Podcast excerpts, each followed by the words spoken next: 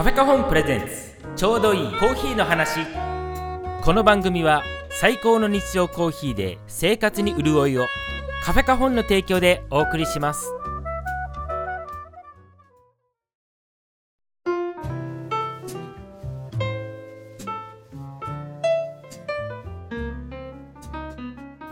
はい皆さんこんにちは。カフェカホンの平村です。カフェカホンプレゼンツ。ちょうどいいコーヒーの話。この番組はこれからコーヒーを始めたいという方または最近自分で入れ始めたという方に向けて始めたての頃に引っかかる小さな疑問を解決したりコーヒーに対するおすすめの考え方についてお話ししています。ぜひコーヒーを長く楽しむためのヒントを見つけていってください。というわけで、えー、今回が28回ですか。始めていきたいと思います。よろしくお願いします。えー、11月に入りましてもうなんか油断すると折り返しちゃいますねっていうところまで 来てしまっていますが、えー、皆様いかがお過ごしでしょうか？まあそうですね。正直今月の記憶があんまりないんですが 何してたんだろうな。まあ割と秋らしい気候が続いてたなと思っていたらちょっと暑い日が続いてっていうとこですかね。で今日今撮っている日は雨っていう風に聞いていたんですけど思ったより降らないねっていう日に今ちょっと収録してますけど。まあでもこの雨を過ぎると結構急に気温が下がるみたいで。まあいよいよいよいよなのかなっていう。感じがしなくもないんですけどね。まあしかし今年ももうこれでハロウィンも終わって残すはクリスマスのみみたいなね感じになってきてあの近くの某高級スーパーの店頭にもですねあのイルミネーションの、まあ、クリスマスツリーを模したねイルミネーションの木が登場しましてまあこれが来るとああいよいよだなと思うんですけどねで去年は確かあれクリスマスまでやっぱり展示されててもう翌日速攻片付けられてましたからね。いやすごい早いなと思ったんですけどまあでも日本の場合はクリスマス終わったらすぐ正月ですからね。まあ確かになっていう思いながら年末を過ごした覚えがありますけど。ちょっとフラッとうちのこのポッドキャストの過去のラインナップを眺めてたんですけどちょうど1年前にエピソード11を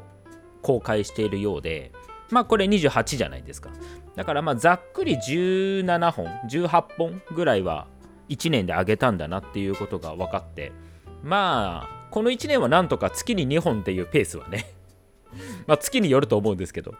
あのまあ達成できたから良かったかなと思ってるんですけど、まあ、その後見てみたら11月の最後25日かな？かなんかのエピソードを最後に次2月の9日ってなってましたからね。今年の最初2月9日がスタートだったんでまあ年末入っちゃうとちょっと正直まあポッドキャスト出せるかどうかちょっと分かんないですね。確かにね。でまあ1月1本も出してないのは正直サボりだなって思いましたけど。まあちょっとね今年の最初何やってたかなエスプレッソマシーンのメンテに出したのは覚えてるんですけど、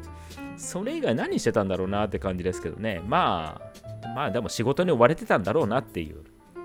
感じはしますけどね。まあそんなことを考える時期になってきたなというこの11月ですね。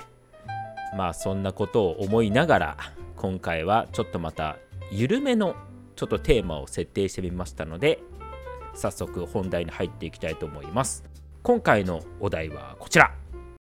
カフェカ本の年間スケジュール。はいというわけでですね、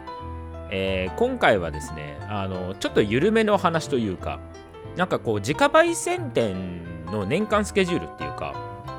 どういうことを考えて経営してるとか運営してるんだろうっていうのもなかなか聞ける話じゃないかもなと思って ちょっとそんな話もだらっとしてみてもいいのかなというふうに思いましてね、ま、それで今回はこういうテーマにしてみようかなと思いました、まあ、実際問題として、まあ、例えば今も、あの、ちょっとお一人開業準備中の方がいらっしゃいましてね。でちょっと、ま、アドバイスというかお手伝いみたいなこともしてたりするんですけど、まあ、やっぱり初めてだと何からやっていいか分かんなかったりとかまあ運営していくにしてもどうやっていけばいいんだかっていうのもやっぱやる前って分かんないんですよね。で僕もそうでしたしで1年最初の1年間は本当にまあ僕は12月からだったので冬スタートだったんですけど各季節でやっぱり全部初めてだなっていうあこの季節これまた考えなきゃいけないんだとかなんかそういう初めてだらけの1年だったなっていうのをやっぱすごく覚えてるんですよね。でまあ今となってはもうかなり年間通してもルーティン化してきてしまったのであんまり感動もないんですけど まあそのどんなことを考えて1年間過ごしているのかっていうのをちょっと軽くねあのまあうちがその自家焙煎店の代表なんてのはとてもならないですけどまあ一つの話というかね雑学みたいな感じでちょっと聞いてもらえればいいんじゃないかなと思います。えー、っと1年をですねじゃあどこから考えれば分かりやすいかって思ったんですけどまあやっぱりうちのお店ってことを考えると夏から考えるのが一番分かりやすいですよね。でなんでかっていうとうちは基本的にもうコーヒーしか販売していないお店なのでやっぱりコーヒー豆の年間の入荷スケジュールっていうのをやっぱ組むのが一番早いんですよね。でその1年のなんとなくの見通しを立てるのがやっぱり毎年夏なんですよ。でだからまあ夏からうちの場合は始めると説明しやすいなというふうに考えてますね。でまあ夏から考えるといいもう一つのメリットはやっぱりコーヒー豆のニュークロップ新豆ですね。その年に収穫された直近で収穫されたコーヒー豆が日本に届くのが夏が多いんですよね。夏からやっぱ秋にかけてっていうところが多いので、まあ、やっぱりそこを軸に年間スケジュールを考えるっていうのが、まあ、一番分かりやすい。ので、まあ、僕は基本的に夏にある程度の見通しを立てていくっていう感じになりますね。で、まあ、うちの場合っていうことになってしまうんですけど、まあ、うちのこうコーヒーのラインナップがですね、多分多いんですよ。まあ大体いつも20種類前後はありますねでこれ季節によるんですけどまあ夏の終わりぐらいが一番少なくて20種類ちょっと切ってるかもしれないですねギリあるかないかぐらいでで毎月うちはその新豆枠今月の新豆っていう形で何かしらカフェカホンにとって新しい豆あの何ていうか毎回毎回すごい世界的に新登場みたいな豆を出すのは無理なのでよくそこと間違われがちなんですけどあのうちにとって新豆ですよっていうコーヒー豆を何かしら探してきて今月の新豆という形で1種類は出すというスタイルをとっています。でまあそうすることによってやっぱりこう皆さんにもねあの買ってくださる方にもいろんな種類のコーヒー豆を経験してもらってまあ楽しさをこう共有できたらなというのが、まあ、狙いなんですけど、まあ、その新豆も別にその入荷したその月に全部売り切るわけではないので、まあ、それが残ったらラインナップの一部として、まあ、多少残っていくっていうスタイルをとってます。まあ、なので、えー、っとまあ夏の終わりから秋にかけてが一番少なくてそこからまあ新豆が増えていって残っていくので春頃半年か半年かかって増やしていって春頃がまあ一番ラインナップが分厚いかなっていう。でその時にはもしかすると25種類とかぐらいになってることもあるかなっていうとこですね。であとはそのラインナップの中で年間スケジュールを決める時にやっぱり20種類前後あるにしても全部が新豆枠じゃないんですよね半分ぐらいはレギュラー豆まあ、常にある程度お店に並べておくというか、まあ、お店で在庫として持っておくコーヒーがまあ10種類ぐらいあるのかな。まあ、例えばブレンドで使う豆とかあとはインドネシアの銘柄って基本的に買えないのでたまに買えますけどまあ、基本的に変わらないのでそういう豆であったりとか、まあ、でもやっぱりブレンドで使う豆を固定で持っとくっていうことが多いですね。でうちはその若葉ブレンドというものとカフェカホンブレンドっていう基本的にこの2種類が常時あってあとはその卸先専用のブレンドってのがあったりするので、まあ、それで使う豆はやっぱある程度レギュラーの豆で作りたいとか、まあ、そういうのがあったりしてプラスインドネシアとかあとエチオピアとかですかね。そのブレンドで使うか使わないかは別としてシングルでもまあ固定で持っておきたいなっていう豆がいくつかあるのでそれを合わせると大体10種類ぐらいはレギュラー豆。でそれ以外が、えー、新豆枠っていうことになるのでまずはこのレギュラー豆がどれぐらいのペースで仕入れそうかなっていうのをまず1年のこうスケジュールを組む時にはまず考える。まあこれはなくなってしまったらしょうがないのであの買わざるを得ないわけですよね。でそのレギュラー豆っていうのは。だからまあそれがどこで来るのかっていうのをまず見る。っていうこととでそこの間間にまあ新豆を差し込んでいくんですけどまあニュークロップが来たらできるだけ前の年のコーヒー豆は早く使い切ってニュークロップに切り替えたいわけですよ。でまあその辺の在庫管理みたいなのもちょっと考えながらまあ行くわけですけど、まあ、この時期でちょっともしこう慌てることがあるとするとやっぱりそのレギュラー豆の銘柄を変えなければいけないってなることがたまにあるんですね。でこれは例えばそうですねまあ1年回してる中で仕入れ元で完売になってしまって継続して買うことができなくなってしまったっていうパターンともう一つはニュークロップが届いてみたらその年の作柄がすごく悪くてちょっとこれ使いたくないなってなった時に似たような味の別の銘柄を探さないといけなくなった時っていうのがまあありますかね。まあここはちょっと慌てるかなって思います。あそうですね。あとそれとまあ、去年とかだとあったのはその、まあ、コーヒー豆すごい急に値上がったんですよね去年とか。まあそれ過去のポッドキャストでもちょっとお話ししてるんですけど、まあ、今年はそんな急な値上げっていうのはどうもなさそうかなと思いながら見てますけどまあでも部分的にはあるかなという感じでまああまりにも上がってしまったらちょっとさすがに買えないよねっていうことも起きるのでまあ、そこも多少警戒しながらそのスケジュールを組むことになるかなという感じですね。であとはそのレギュラーの豆がある程度埋まっていったら次はまあ新豆をどう差し込んでいくかっていうのを考えるんですけどまあこの新豆じゃあ今月の新豆ってどうやって決めてんのっていうところでいくとうーんとまず一つは最近はそのコスタリカのラ・カンデリージャ農園ってとこがあってでそこのコーヒーは今あの農園主の方と直接やり取りをしてまあちょっとうちの分はうちの分でっていうところでちょっと直接お願いしてるのがあるのでまあそれをどれだけ買ったかっていうのがまずありますね。でそのコーヒーがいつ届くかっていうので、まあ、まず考えなきゃいけないところなんですけど、まあ、大体安定して10月とかに10月遅れても11月あたりに来るイメージなので、まあ、届いたらさすがにちょっとすぐに出して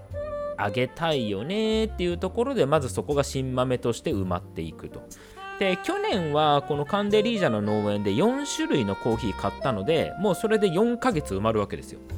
11、12、12だったかなですけど、まあ、その4ヶ月はその新豆カンデリージャの豆で埋まるのでもうそれで考えなくてよかったんですけど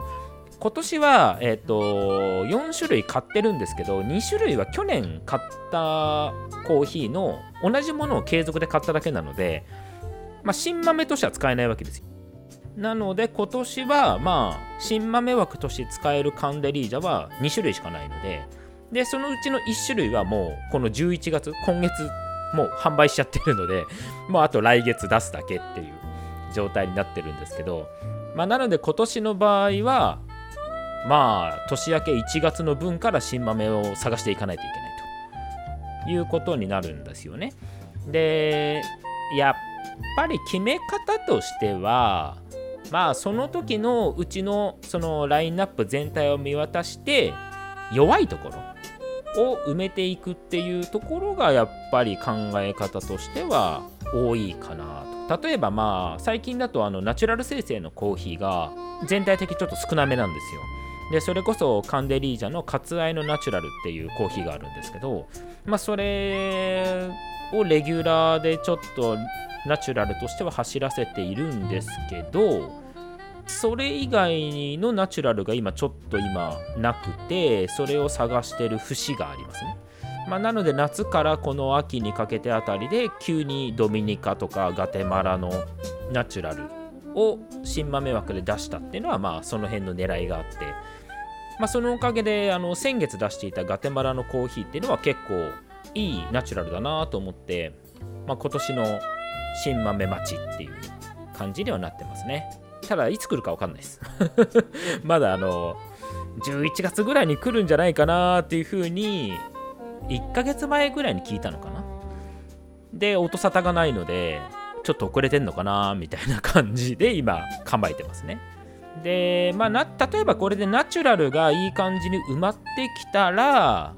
まあそしたらまたちょっとハニーを探すとか、まあハニーも今ちょっと甘いんで、まあハニーを探したり、あとはちょっと最近使ってなかったあのご無沙汰だった生産国の豆を探すとか、まあそういうのでもいいですよね。今、よっぽど初めての生産国もちろんあるんですけど、あんまり飛び込む感じではなくな、ってきてるかなっていうのはやっぱりあのスペシャルティーコーヒーとして珍しい産地っていうのはやっぱりスペシャルティーコーヒーを作るっていうこう価値観というかそういう認識でまだ生産をしていない国が多いんですよね。なので、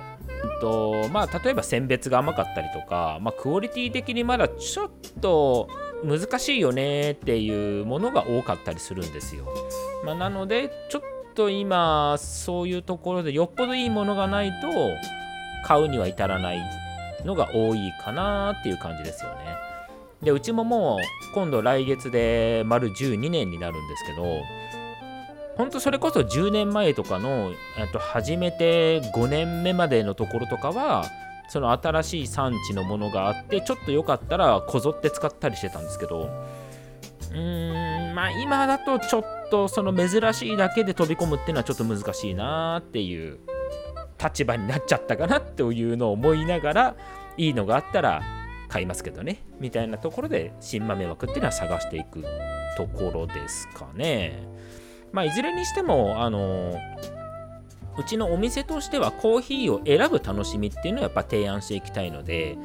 まあいいものがあったら積極的に。ただうんそうですね。金に糸目はつけませんっていうスタイルでもないのでやっぱりそこはあの、風味とその豆のポテンシャルと価格のバランスっていうのはやっぱり大事にしていきたいなっていうのがうちのスタイルですね。っていうのを夏から秋にかけてやっぱり結構考えますでそのニュークロップに入れ替わっていくっていうのもやっぱりここから秋頃から年末にかけてっていうのが一番頻繁になっていくのでやっぱりコーヒー豆の入荷のピークっていうのもここがうちとしては一番大きいですかね。でそれをやりつつじゃあこの後、えー、12月に入ったらどうなるかっていうとまあうちのお店にとっても周年月になるので基本的にバッタバタですね。あの毎年何かしらのキャンペーンっていうかいつも同じですけどあの豆の増量したりっていうそのキャンペーンを貼るのでまあ、それで焙煎量が増えたりして基本的には12月はバッタバタで年末年始の休みまあうちは年末は基本的に31までやるんですけどまあ年始は4日ぐらいまでは最低休むのでまあその休みに合わせて年末なんかは特にあのクリスマス終わった後の1週間ですねあそこはもう駆け込みがわっとくるというところで結構バタバタにはなっていくかなっていうところですね。なので12月がやっぱり基本的にはあの年間通しても一番忙しいっていうところですね。まあ1年で、まあ、一番忙しいところをここで超えるので正直新年迎えて1月から春っていうのはまあちょっと落ち着きます。落ち着きますといっても、えーと、コーヒーにとってはある程度ハイシーズンな頃なのでまあ暑くなるまでですね5月ぐらいまではある程度バタバタ基本しつつっていう感じですけどまあ仕入れが落ち着くからある程度お店としても安心感があるというか落ち着くかなという時期がこの1月から春頃5月までっていう時ですね。まあ、ここまででその年末までに仕入れたものをわーっとこう売って、まあ、回収する時期っていうふうに言ったらいいですかね。であとはニュークロップの話になるとこの年明け1月2月とかにたまに入ってくる国があって例えばインドネシアのニュークロップだったりとかあとはルワンダとかブルンジとかあの辺のアフリカ勢ですね。あの辺もなんかこう年末から年始にかけたあたりで入ってくるイメージ。まあ日本に届くっていうイメージですね。でこれはやっぱりあのコーヒーっていわゆるそのコーヒーベルトってよく呼ばれますけど北回帰線と南回帰線のあの間のところで基本的には世界中でとあの収穫されますよっていうことなのでやっぱり地域とかその国によって収穫する時期が違うということは日本に届くタイミングもずれてくるっていうことで意外となんかこうあれ？こんな時期に新しいの入ってきたね？みたいなこともまああります。で年によってコロンビアなんかもこの辺で来たりとかブラジルもあるかな？ブラジルもなんかこの辺でフラッと入ってきたりとかするイメージありますけどね。まあ、なのでそういう豆があって面白そうなのがあったらまあ新豆に組み込んでいくということも考えつつ運用していくところですかね。であとはですね、えっ、ー、とまあ、ちょっとコロナ始まってからは僕は行けてないんですけど、まあ、現地視察に行くとしたら、まあこの時期ですね。えー、1月、2月、3月ぐらいまでですかね。まあ、この時期に行くことが多いですね。なので、例えば、まあ、他の自家焙煎屋さんとかも農園訪問してますみたいな、まあ、SNS の投稿なんかが増えるのはやっぱりこの時期からまあ4月の人もまあいるかなと思いますけどね。でこれはですねあの何しに現地に行くかによって違うんですよね。で例えば収穫してるところを見たいとか、まあ、生成してるところを見たいとかそういう生産現場を見たいっていうんであればもっと早くのその1月2月までに行った方がよくてでシンプルに買い付けに行きますっていうんであれば3月4月の方が良かったりするんですよねでまあ要は早いうちに行っちゃうと飲むものないよっていう、まだ収穫したてで飲むものないよっていう状態になっちゃうんで逆に現場見れますけどねっていうのとあとはまあ買い付けしたかったら要は逆であの遅めに行った方がその年収穫されたコーヒーが用意されてるので選び放題みたいな違いが一応ありますで、えー、5月まではそういう感じで、もうここから早いんですけどね。で、6月から7月は、あてかまあ夏ですね。で、この辺ぐらいからは、まあコーヒー豆としては、まあ、やっぱり閑散期に入ってきますね。まあどうしても暑い時期になると自宅でコーヒー入れると減ってしまうので、まあコーヒー豆を売るっていう仕事がメインのお店はだいたいこの時期からまあ売り上げとしては厳しくなってきますよと。まあいうことなので、まあ、それと同時にやっぱりその振り出しに戻るんですけどあの夏にその後のそのニュークロップが来るタイミングでできるだけ切り替えたいよなとかあとはその新豆枠開けときたいよなっていうのがあるので、まあ、この夏に向けてだんだんだんだんこうラインナップを絞っていくので、まあ、それで夏になるとこううちも種類が減っていくっていう流れになっていくんですよね。で夏になるとまあまたこの1年どうやって過ごそうかっていうあのことを考えるっていうサイクルですね。まあ、うちのカフェカフォンの1年という意味ではこういう感じなんですけどあとはそうですねまあ普通にカフェと違うところって意味ではうちはそのフードメニューがないってことですよね。でデザートだったりとかねそのドリンクの新商品考えたりっていうのがないので基本的にはねまあ他の普通のカフェとかになってくるとその辺の季節ものの新作とかね。まあ、そういうのを考えたりその試作をするタイミングっていうのがあるんだろうなということがあったりとか。あとはそのコーヒー豆のラインナップを比較してもまあ普通はこんなにたくさん持ってなくてまああっても5種類とかでまあここから選べますよみたいなお店が多いかなと思いますよね。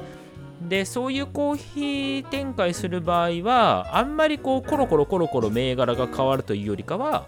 ある程度同じ銘柄で固定して販売していくっていうところが多いのででまあ1種類ぐらいその今月のみたいなのがあるかなっていうとこですかね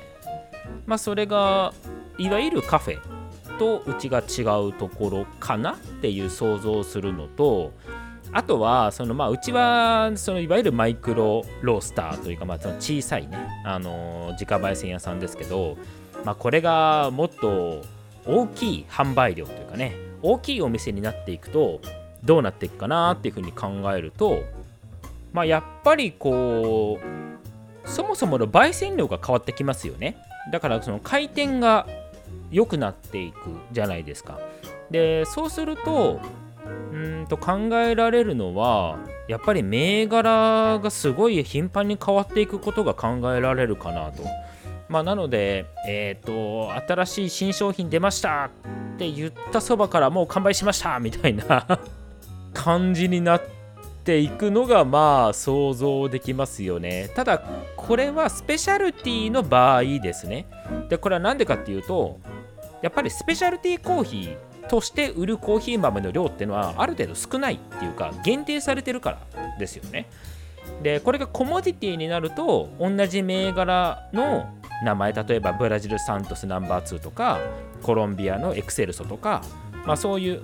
感じのコーヒーは別にいくらでも探せば入荷できるんですよね同じ名前だと。だけどまあそれは輸出規格でしかないからぶっちゃけ違う農園のコーヒーだったりするわけですよね。コモディティっていうのは。だけどスペシャルティとなるとそこの農園のその品種のその生成方法のコーヒーって話になるので量に限界がある。でそれをいいと思ったから入荷するんですけどすぐ完売しちゃうからまた次のものを用意しないといけない。っていうサイクルにおそらくなるんだろう。っていうことですよね。探せたコーヒーが潤沢にあればじゃあこのタイミングでこれ出してこれ出してこれ出してっていう風にこう年間スケジュール組めると思うんですけどもうある意味売れて売れてしょうがない場合っていうのはなかなかその在庫を手当てするのが結構難しそうかなっていう想像はしますかね。まあ、あとはそこでブレンド展開してたりなんかすると、まあ、そこで使うコーヒー豆も変わってきたりとかするんで、まあ、ブレンドとしての味の維持っていうのもまた難しかったりとかっていうことが考えられますかね。まあ、なので大きくなってくると量を賄うっていうのとやっぱり品質を維持するっていうのがなかなかそこのバランスを取るのが難しいのでコーヒーって。まあ、スペシャルティーコーヒーですね。スペシャルティーコーヒーって、まあ、そこが悩みになっていくのかなっていう想像はできますかね。でまあうちとしてはやっぱり、まあ、フードメニューを考えたりうんぬんかんぬんの方よりもまあこっちの悩みに将来慣れたらなというふうには考えてるっていうとこですかね。はいというわけでなんだか最初の方のあのラインナップの決め方とかなんかその辺の 随分長く話してしまった気がしますがまあ自家焙煎店としての年間こういうふうに考えてますよっていう考えるんじゃないかなっていうのはまあざっくり言えたんじゃないかなと思いますけどね、まあ、あとは本当に個々のねお店の事情ってのがあるのでまあそれに合わせて変わっていくんだろうなと思うんですけどね。やっぱり僕も今までまあ何人かにやっぱりアドバイスさせてもらってその開業する時にですねアドバイスさせてもらって今でもやっぱり続いてる方がまあ多いかなと思うんですけどやっぱ皆さん人それぞれその時開けてみてその後の展開でやっぱり立ち回りを変えていっていたりとかっていう方が多いのでまあやっぱりコーヒー屋さんっていうのはその地域にね根付いてっていうことが多いですから当初はこういうふうに考えてたけど開けてみたらこうでしたっていうことは全然あるのでまあそこでいろいろね考えることが変わっていくんじゃないかなと思いますけどね。まあちょっとこんな話があの初心者向けに役に立つのかっていうのは よくわからないんですけど、まあ、今回はそんな話をしてみました。この番組では聞いてみたいコーヒーに関する素朴な質問を募集しています。宛先はラジオアットマークカフェカホン .jp ラジオアットマークカフェカホン .jp ちょうどいいコーヒーの話し宛てにお願いします。このポッドキャスト Spotify でお聞きの方はコメントを残せるように質問みたいなものを置いていますのでそちらにコメントしていただいても結構です。お待ちしています。では皆さん良きコーヒーライフをお楽しみください。それではまた次回。カフェカホンプレゼンツ。ちょうどいいコーヒーの話この番組は最高の日常コーヒーで生活に潤いをカフェカホンの提供でお送りしました。